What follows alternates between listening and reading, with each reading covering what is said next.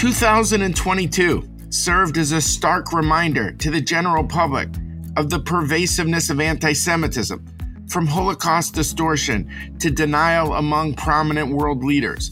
In Europe, Russian Foreign Minister Sergei Lavrov said when referring to Hitler, quote, the most ardent anti Semites are usually Jews, end quote. While Hungarian Prime Minister Viktor Orban made a speech evoking Nazi racial ideology and making light of the Holocaust.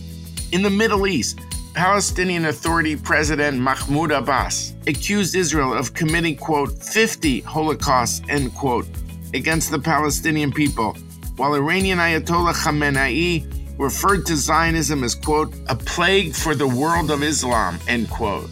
Even in the United States, former president and current presidential candidate Donald Trump held a dinner with Kanye West and Nick Fuentes, two infamous proponents of anti Semitism. Hello, welcome to Decision Points. My name is David Makovsky, the Distinguished Fellow for the Washington Institute for Near East Policy, and I'm glad to go on this journey through history with you.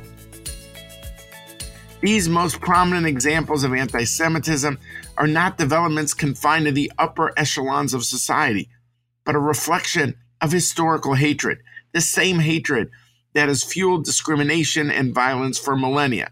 As FBI Director Christopher Wray stated in 2022, quote, a full 63% of religious hate crimes are motivated by anti Semitism, end quote. And these crimes are not confined to a specific political or social group, but must be addressed through a whole of society approach. Though anti Semitism has persisted, there was an American perception for decades of anti Semitism as a marginal issue, or at least more marginal than it is today. Israel, too, had an imperfect history of addressing anti Semitism and the Holocaust in its earliest years. Upon its founding, Israel had an ethos of self reliance that correspondingly portrayed the victims and survivors of the Holocaust as passive or weak spirited. Moreover, many Israelis prefer the image of their state as a homeland for those who willingly move from Western free countries rather than as a haven for the persecuted. It has often been both. A pivotal moment in redirecting this narrative was the 1961 trial of Adolf Eichmann, the senior notorious Nazi official who managed and facilitated the mass deportation of millions of Jews to ghettos and killing centers in the German occupied East. After the Mossad captured and extradited Eichmann from Argentina, Eichmann was indicted on 15 counts, including crimes against the Jewish people and crimes against humanity. The trial, held in Jerusalem, presented the testimony of Holocaust survivors and exposed the full details of the Holocaust to a global audience. Israelis themselves were captivated and shocked by the testimony of the survivors. It not only promoted a greater understanding of the Holocaust, but encouraged a younger generation of Israelis to openly discuss the atrocities. In both Israel and abroad, the continued discussion of anti Semitism and the Holocaust, as well as all forms of hatred, remain crucial. This mission to monitor and combat anti Semitism spans across geographic boundaries and across the political spectrum. With us today is a woman who has made remembering the Holocaust and fighting anti Semitism her life's mission. Deborah Lipstadt was the Dorot Professor of Modern Jewish History at Emory University. She has also served as the director of the Brandeis Bardin Institute and was a research fellow at the Vidal Sassoon International Center for the Study of Anti Semitism at Hebrew University in Jerusalem. She has written extensively on Holocaust history and was even the center of a legal case in which her legal team proved the Holocaust denial in the historiography of David Irving. Some of you may have remembered seeing the Hollywood movie. Today, Deborah Lipstadt serves as the United States Special Envoy to monitor and combat anti Semitism. She was nominated directly by President Joe Biden to spearhead the United States government's efforts to combat anti Semitism worldwide. Deborah Lipstadt, thank you so much for joining us today. Thank you, David. It's great to be here with you. Thank you. Thank you. It's worth asking. It seems, and maybe this is selective memory, but it seems that since World War II until now, for uh, close to 70 years, there was an assumption that anti Semitism was somewhat at the fringes, that people understood the violent impact of anti Semitism. And it was very much at the margins of society. So, A, is that a fair assessment? And if so, why? I think it's a fair assessment, but I would rephrase it a little, put it on my wordsmithing hat. It was more on the margins of society than it is today. It was certainly there. It was sometimes it was not so much on the margins and came into more into the middle. Um, whether you're looking at the communist era, whether you're looking at certain periods here in the United States or other places, but there's definitely been a change. There's been what many people call, myself included, a certain normalization of anti Semitism in the past few years, which is very disturbing. And indeed, I think you've called it a growth industry, if I'm correct. Right. I, I work in a growth industry, or as my brother says somewhat sadly, that business is good for my sister. You know? Yeah, I'm sure it was said, you know, tongue in cheek. Bitter irony. You bitter know, bitter irony. Yeah. But so why are we seeing this surge now? Is it related to economic hardship? Is it related to leadership deficiencies? Is it a form of mass distraction where leaders, you know, want to have people look at other issues? Or is it just about the sheer ease of technology to reach millions of people on social media with, you know, with a tap of a button? I think all of the above. I like to say that anti Semitism behaves, not the anti Semite, but anti Semitism behaves like a virus. It mutates, it adapts, it may lie quietly, but in moments of stress, it will emerge.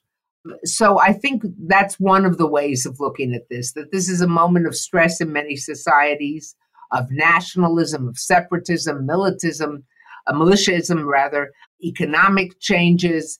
I think that's part of it. Uh, the the extreme nationalism is part of it, and I think also that a big ma- a major part is that there's a delivery system today. When I first started working on Holocaust denial, if you wanted denial material, you had to go to the archives of a organization or a library that collected the stuff. Today, you just go on the internet and in, in a nanosecond, Mrs. Google gives you all sorts of things to ch- select from. So it's a lot of those things. And anti Semitism is also a slippery slope. So the anti Semite who engages in it, if they see they get traction, if he or she or whomever sees that they get traction, uh, they'll push back a little more, they'll increase. So it never quite stops, but it's that snowball running down the hill.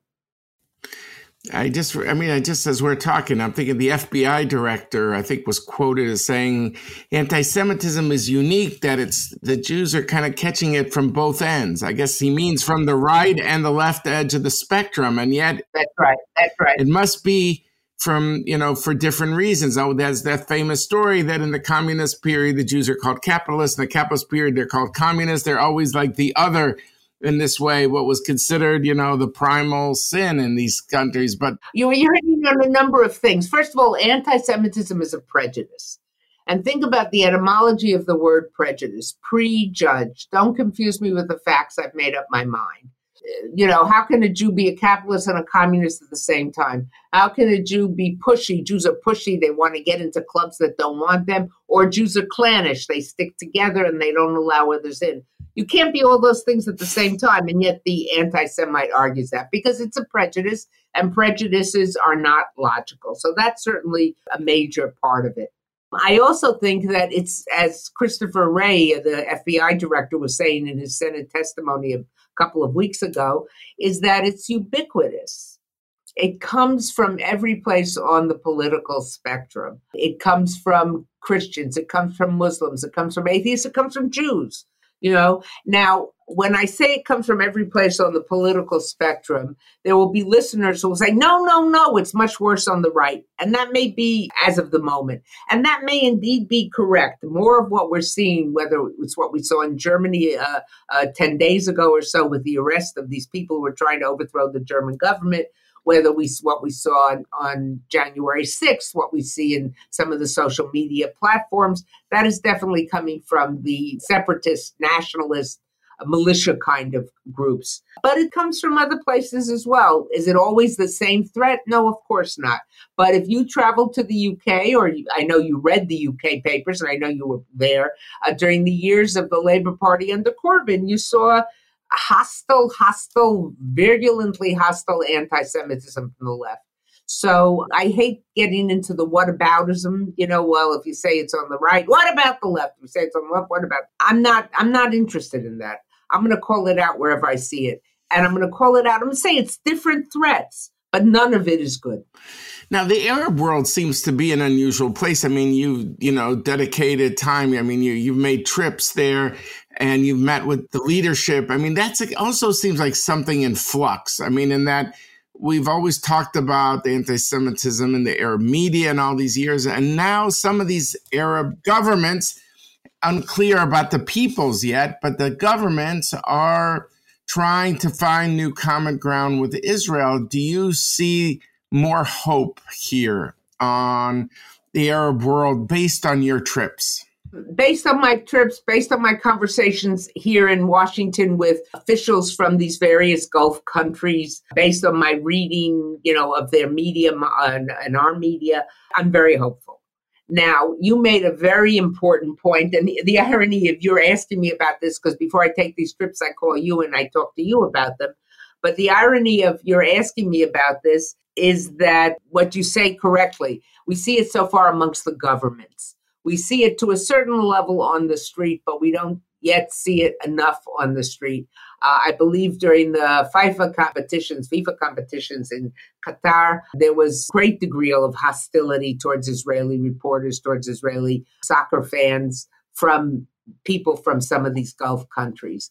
One hopes that it will trickle down, that the that it will reach the people. In something like this, with a change like this, it's really got to start from the top. But we hope that it continues down.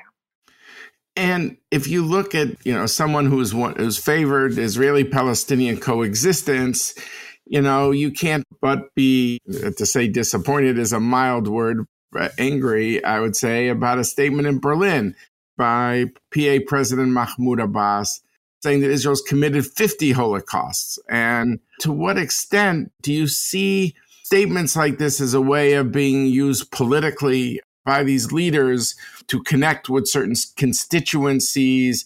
The timing, the location of such statements. Abbas's statement he did, I don't think he said Israel committed. He when they asked him about the Munich Olympics because he was coming up on the anniversary, and he was in the. I think he was speaking in the Bundestag with the uh, German Chancellor. Yeah, he was standing at the same podium. Yeah, that's right. He was asked about it, and he said, "Don't talk to me about that. I can talk about fifty Holocausts." I believe was August. I had just come back, in fact, from my travels, and we immediately you know, this is diplomacy by tweet, but that's how a lot of things get out there. We immediately drafted a comment very much uh, decrying it and put it through the clearance process because these things, it's just not Deborah Lipstadt talking. When I speak, I'm speaking in the name of the United States State Department, ipso facto American foreign policy. Uh, we cleared it in the building with the various desks that would be directly involved and put out a statement saying that this kind of Holocaust distortion, it's not denial, but it's distortion, which is dangerous, can lead to anti Semitism. Retweeted it. But to go back to the essence of your question, those kind of comments are not useful at all. They don't further the peace process, however weak and anemic it might be. They don't do anything but inculcate suspicion in the minds and hearts of Israelis and hostility in the minds and hearts of Palestinians. Now, asking you more as an, an academic who has spent your whole professional life studying uh, the Holocaust, anti Semitism, you know, you have a great sweep of history in looking at the relationship between Israel and the Holocaust. And there was a sense that Israel didn't always want to focus too much on this issue. Maybe they liked the idea of a Jewish state more as a homeland for the better off than a haven for the persecuted. Of course, they understood that that was their raison d'etre to be a haven and not just a homeland. But Israel had a certain, uh, it seems like a complex relationship ambiguous. So how, yeah, because help us out with this because it doesn't sound intuitive. You know where I encountered it and got a chance to study it more in my book on the Eichmann trial. Because the Eichmann trial is really a turning point in how Israel relates to the Shoah. And then I've encountered it again. I just finished a book for Yale, which will be published in their Jewish Lives series in the coming calendar year. And of course, I encountered it. It's a biography of Golda Meir. You encounter it very much because you watch her during those years of the Shoah. Israel had a and has, but even had previously a, a very complex attitude or sentiment or uh, towards the Shoah. First of all, you know, the Sabra, the Israeli, saw himself, herself as the Jew who was a victim in the Shoah. And you know, you know what the slang was for sabonim, sabonim, and then it became a soap. Sabon. Sabon means soap, and sabonim are soaps people who would be into soaps. And by the way, I, I mentioned that recently, and a young man came up to me was uh, just had finished a service in Tzahal and said in his unit, I don't know if it's universal across Tzahal, that still when someone doesn't car- when you feel someone is not carrying their weight, when you feel someone is being a slacker or afraid or something, he said, "Come on, don't be a sabon." Because um, the hor- the horrific, uh, gruesome thing here is that during the Holocaust, you know, people they thought Jews were made. the The idea was the notion was the Jews were made into soap, which turned out not to be true, right, but that was right. what it meant.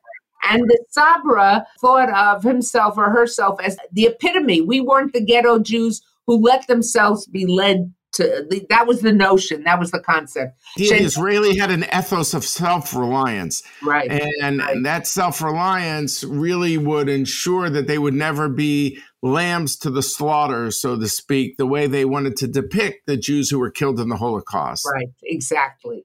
And I think that what happened in part, beginning to a great extent, with the Eichmann trial, where the prosecutor, Gideon Hausner, called, I think he called 103 witnesses, of which whom of whom 97 were uh, survivors of the Holocaust.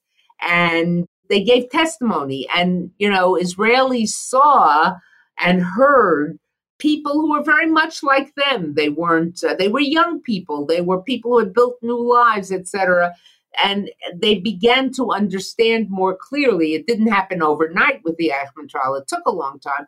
But there, but for fortune, go you or I. That the Holocaust was a matter of geographic and chronological good fortune as much as anything else. Um, and they, what they also ignored the fact was that in the wake of the Shoah, during Milchemet HaShichrur, during the War of Independence, uh, many of the people who were fighting were people who got off the boat and were taken directly to given arms and directly started fighting. So a lot of them were Holocaust survivors. The only group that fared better right from the outset in Israel, the Israeli mythos about the Holocaust, not myth, but, but sort of view and all comprehensive view, were the resistance fighters. The resistance fighters were the people who did right. They stood up as we would have stood up. But that begins to change. It begins to change, as I say, during the Eichmann trial and in the wake of that, with a new generation, with a generation um, that begins to understand that it was not so much that these people, there was that it was not that there was anything wrong with these people, but who were victims, but it's the time and the circumstance. You know who captures this very well? Chaim Guri. In his book on the Eichmann trial, he was writing sketches, short pieces uh, from the trial for an Israeli newspaper, and he writes these very powerful sketches about his reaction and watching people's reactions to the witnesses, and that that captures that very well. So there's no they use the word condescension in your view, starting with the Eichmann trial, that starts to go away. And by the way, I just want to say we mentioned about the Holocaust survivors with the guns in their hands, you know, when I wrote my book with Dennis Ross on Israeli leaders who made a difference, and you look at Rabin and Sharon, were both had a Latrun connection. The fact that these Holocaust survivors survived Auschwitz and yet had no training and just had a gun, a rifle put in their arms and then are killed, it both it motivates both of them to make a career out of the military because they realize it can't be that you could survive the death camps and be killed in the Middle East. I think those battles had a huge impact on both of those two individuals. I think that's very true. And I remember that in your book, and it's very powerful. But it begins to change. I think what also sadly, very sadly, helps change it is over the years of the 70s and into even the 80s when you had Israelis be taken hostage, you know, whether it was Entebbe or whether it was a bus or a school or whatever. And you had, you know, two, three, four terrorists taking them. Uh, some Israelis became a little more modest in their judgment, you know? Yeah. I think if in the early years, if I don't know if you think this is a fair assessment to say, look, in the early years, the a message of the Holocaust is stateless Jews or defenseless Jews. And I think people still think that, but I also think they come to the view that self-reliance is necessary, but it's not sufficient. You need allies in this world. You can't be isolated. You the world is a complicated place and you can have a Jewish state, but if you don't have alliances, you're vulnerable. And I, I, um, I, I agree with you 100% on both those points. I fear that there are some people who very much take the first point that a Jew without a state is a vulnerable Jew, but forget about the alliance piece. Okay, so we're taping this at the, at the end of 2022. I just maybe just to look back and look forward, you know, what gives you hope if you could talk about the Middle East, because we're a podcast that deals with Israel and the Middle East, based on your trips about the future, and also just reflect on kind of a status report that it's clear that you're someone who the administration values a lot and is a very high profile member of this administration to deal with an issue. Uh, it has just come out there's going to be a new interagency process given the spike in anti Semitism. So, I guess, you know, what are you most proud of and how do you see going forward in terms of the goals ahead? Well, I'm very proud of, first of all, being asked by the president to take this job. And, you know, some people thought I was nuts. Here I am after a very storied and blessed career in academia. I was at the senior rank, I had an academic chair. I taught three courses a year, two of which were seminars. I had research assistants to help me with my research, marking papers and other things. And I thought that was a full time job, you know? and so people said to me, Deborah, why are you doing this now? Uh, and I began to think, do I really want to do this now? Shortly after I got the call from the White House, I said to a friend, I'm not sure. A friend here in Washington, she said, Deborah, you have to do it. I said, why? She said, because you can make a difference. So that was the end. I stopped. When someone says that to you, you can make a difference. You know, what better epitaph do we want than you made a difference? Now, I'm not sure I'm making such a great difference because, uh, terrible irony, since I came into office, situation has only gotten worse. But I said that to someone recently, and they said, no, no, Deborah, you're missing the point. If you hadn't been off in office, it would be even worse. So I take that's what Israelis would call chatzi nechama, half a confirmation in any case, what gives me hope? First of all, the developments in the Gulf, even though they haven't yet translated down. Certainly, when I was in Morocco, there, the Moroccans, sort of, as you well know, and I think you may have even reminded me before I went, the Moroccans don't talk about the Abraham Accords. They talk about normalization or renormalization. So I met with a group of at hotel school, the largest hotel school in Africa in Tangiers. I met with a group of people tr- who are tour guides who are now learning Hebrew in order to be tour guides for anticipated Israeli tourists, particularly of Moroccan heritage, because those are the ones I'm, who are anxious to come there. In fact, on my first day there in Casablanca, we went to the mosque, and then from the mosque, we went to the museum adjacent to the mosque. And as I was walking into the museum, a, w- a woman in front of me, I'd say in her 50s, something like that. I heard a, word or two of Hebrew. So I said to her. I said, Are you from Morocco? She said, Safta. my grandmother, was from Meknes. I think Meknes is that in Morocco. I may be mispronouncing it. So I said, she said, it's my first time here. I'll say it in Hebrew, then I'll translate it. Hamakom hazeh, she pointed to her heart, medaber li lalev. This place speaks to my heart. And she said it with tears in her eyes.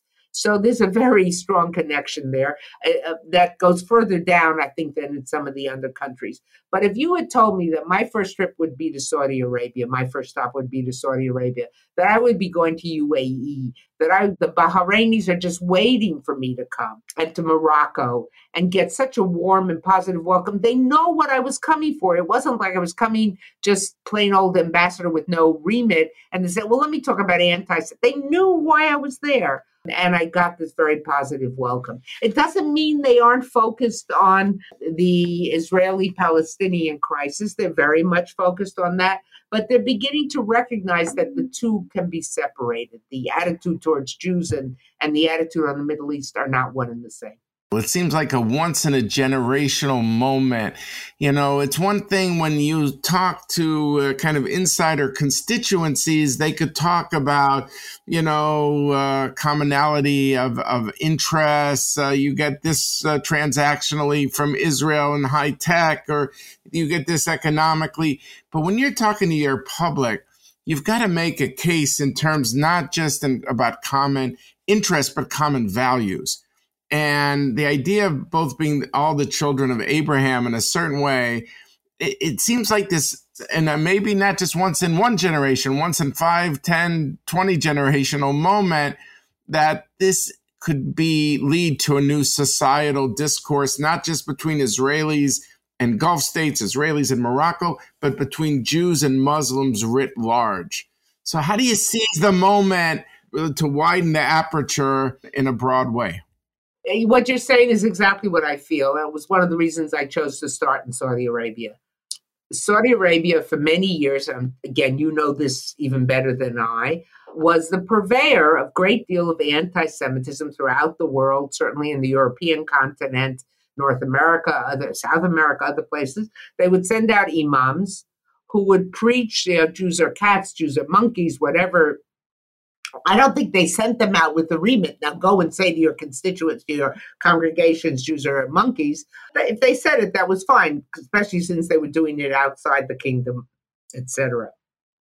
And we know many of those who Muslims who did terrible things, terrorist acts, etc. Many of them were radicalized or, or were more radicalized, made more radical in these mosques by imams funded by Gulf countries, including Saudi Arabia. So when they are willing to talk about this, I'm not whitewashing their human rights record, just like I'm not white whitewashing America's human rights record.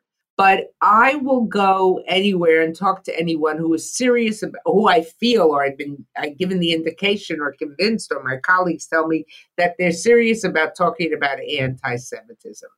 If they're serious about doing this, then I'm willing to talk to them because I very much believe, I think it was the New Yorker who described it as trickle down human rights. If they stop othering one group, maybe they'll stop othering other groups. If they stop othering Jews, maybe others will stop othering Jews, you know, making Jews other, etc. So that gave me great hope. That uh, am I Pollyannish that all is fixed and all is terrific? No. But am I convinced that there's room there, there's possibility for achievement there. I think there is. Look, I met in Saudi Arabia with a number of young people, people in their 30s, working at newspapers, NGOs, entrepreneurs, who very much are anxious to get on with it. And these attitudes are attitudes of the past. Now, let's hope that the Middle East doesn't explode and, you know, set back a lot of these sentiments in this work.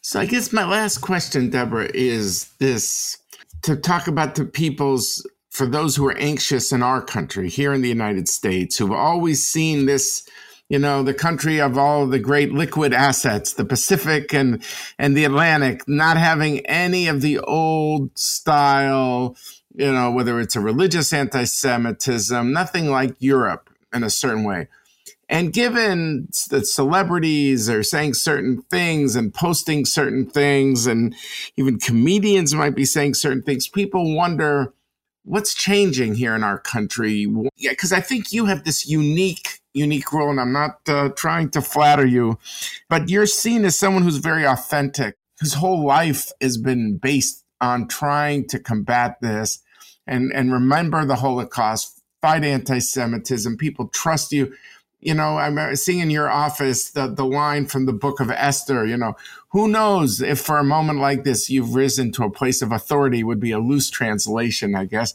But uh, Miodeim le'et kazot higat would be the exact words, I think, in Hebrew. But people wonder, what can Deborah Lipstadt, Ambassador Deborah Lipstadt, tell me that America is not changing in front of my eyes? And could give me some reassurance about the future for my kids and my grandchildren? You know, we spend now a lot of time and energy on anti Semitism, as we should, because it's, you know, with the internet, you talk about the oceans, liquid assets, liquid protections. The internet goes right across that and dissolves those. But what I would say, and in fact, I was privileged in between Rosh Hashanah and Yom Kippur to be on a phone call with President of the United States, with President Biden, and 1,200 rabbis. He, every year when he was vice president, he would do this kind of thing, and he continues it now as president. And he spoke with them, and then I was uh, stayed on to answer questions. And one of the questions I got was, "What gives you joy?"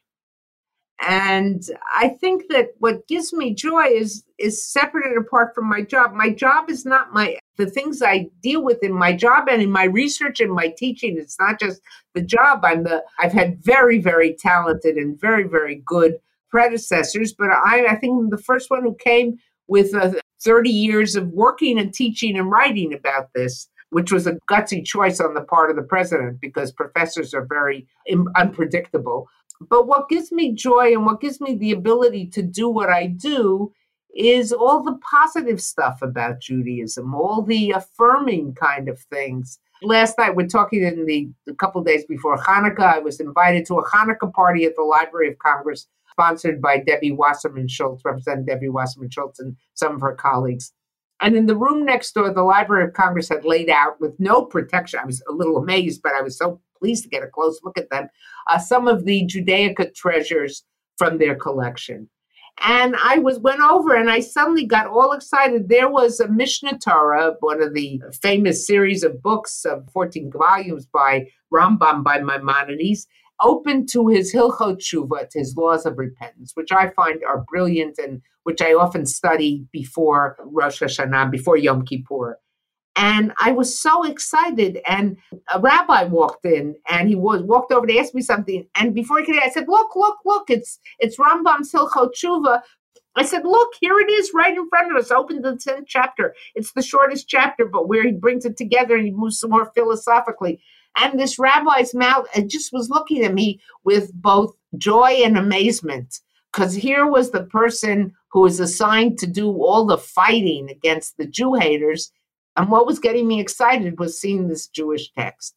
If I didn't have that, if I didn't have that as a resource, I don't think I could do this job. So, what I would say to your listeners is even as they worry about anti Semitism, as they should, and even as they concern themselves to try to fight it, as they should, that shouldn't become the raison d'etre, the reason for their Jewish identity. And the story I like to tell, in fact, the story I told last night when I was given a chance to say a few words, is I reminded people there that there was on Motzei Shabbat, on Saturday night, many of us, after we say Havdalah, sing Eliyahu Hanavi, Elijah the prophet, because Elijah the prophet is associated with the end of Shabbat because when Elijah will come, the Messianic age, as Jews see it, all our days will be like one long Shabbat. But there's a line as we sing, we say, V'afal even though, afal even though he may tarry, nonetheless, I believe. And it said that there were even Jews during the Holocaust who sang that during their darkest moments. I think that the the challenge to us is not to become because of anti-Semitism Jews, but to become afalpi Jews, afalpi chen, to become despite, despite those efforts, despite all the negative stuff, we stay strong. We identify because of all the positive stuff, all the legacy, the ancient legacy, the traditions, and that it is who we are. and how much it is given to the world. You know, every once in a while I go to the National Archives to visit the Constitution and the Declaration of Independence. Two documents that are heavily steeped in, in Hebrew scriptures, you know, and so many others. That that's what should motivate us, and we should be uh, yes concerned about anti-Semitism, but identifying not because of, but afalpi, despite. And just to add a note to this, which you may know, that one of the ships of the Mapilim, the Jews who snuck into the Yishuv, into then Palestine, in the years immediately after the Shoah, after the Holocaust, one of the ships was called the Afal Pichain. So you're saying, remember why you're in this. You're in it for the affirmation of a long history and a, a rich culture that you think is resonant with a lot of meaning, and not just for the past, but for the future. And don't be just an anti anti Semite. That's right. That may get your juices flowing. That may bring you to the barricades, but you should know how Jews lived and not just how they were attacked and not just how they died. You should know what Judaism stands for and not just what the anti Semite says against it. Well, that really contextualizes things for us. And I just want to thank you so much, Ambassador Deborah Lipstadt, for your time and wish you that you go from strength to strength in this important position at the State Department as you represent the United States around the world in dealing with a certain menace, but having those convictions, it seems to me that uh, that gives you the staying power, you know, the stamina to keep at it. So I just want to thank you so much. Thank you, David, and thank you for the work you do. You've been a friend, a compatriot, and a quiet advisor and informant on so many things, and I so appreciate our connection. Anti Semitism is the ancient scourge of prejudice and discrimination. Jews have been its victims for millennia, and the Holocaust was its ultimate manifestation. Israel was not founded because of the Holocaust but it was the ultimate reminder that stateless Jews were defenseless Jews. Ben Gurion and other early Zionist leaders saw it as their ultimate failure that they did not have a state in the 1930s and early 1940s. This meant the Jewish community of Palestine was powerless to prevent the worst tragedy in history. As Deborah Lipstadt noted in our interview, Jews were always called the other. They were denounced as communists in capitalist society and they were denounced as capitalist and communist society. Just to give a couple of examples. Amid all the bad news of 2022, however, there is some good news, as now some Arab governments are starting to commemorate the Holocaust, that their leaderships and state owned media denied vociferously for many decades. There is not just Holocaust commemorations in these countries, but the United Arab Emirates has just announced that it is incorporating the teaching of the Holocaust in its school system. When Deborah Lipstadt talks about combating anti Semitism, she said in our interview that it should never be the sum of identity to be anti anti Semites, focusing not just on rooting out hatred. Identity is formed based on a wide variety of factors, including affirming the experience of culture, religion, language, history, and coexistence. As we search for the balance that Lipstadt offers, it requires vigilance to remember the hatred of the past so it is never repeated again against Jews or against any other people. Thank you for listening to another episode of Decision Points. I want to thank all of our listeners from all over the world. I hope you listened to all of season four and to all previous seasons. You can find Decision Points on iTunes, Stitcher, Spotify, Google Play, or wherever you get your podcast, as well as on the Washington Institute website. Download and subscribe to never miss an episode. While you're there, please leave us a review and rating and tell your friends. I want to thank all those who made this podcast possible. Our coordinators, Gabriel Epstein, David Patkin, and Jonah Schrock, and our researchers, Valeria De La Fuente and Stuart Harris. I also want to thank Jeff Rubin, Scott Rogers, Carolina Krauskopf, and Maria Rodacci of the Washington Institute. And finally, Adrian Bain, our producer, and Richard Myron from Earshot Strategies. Thank you all.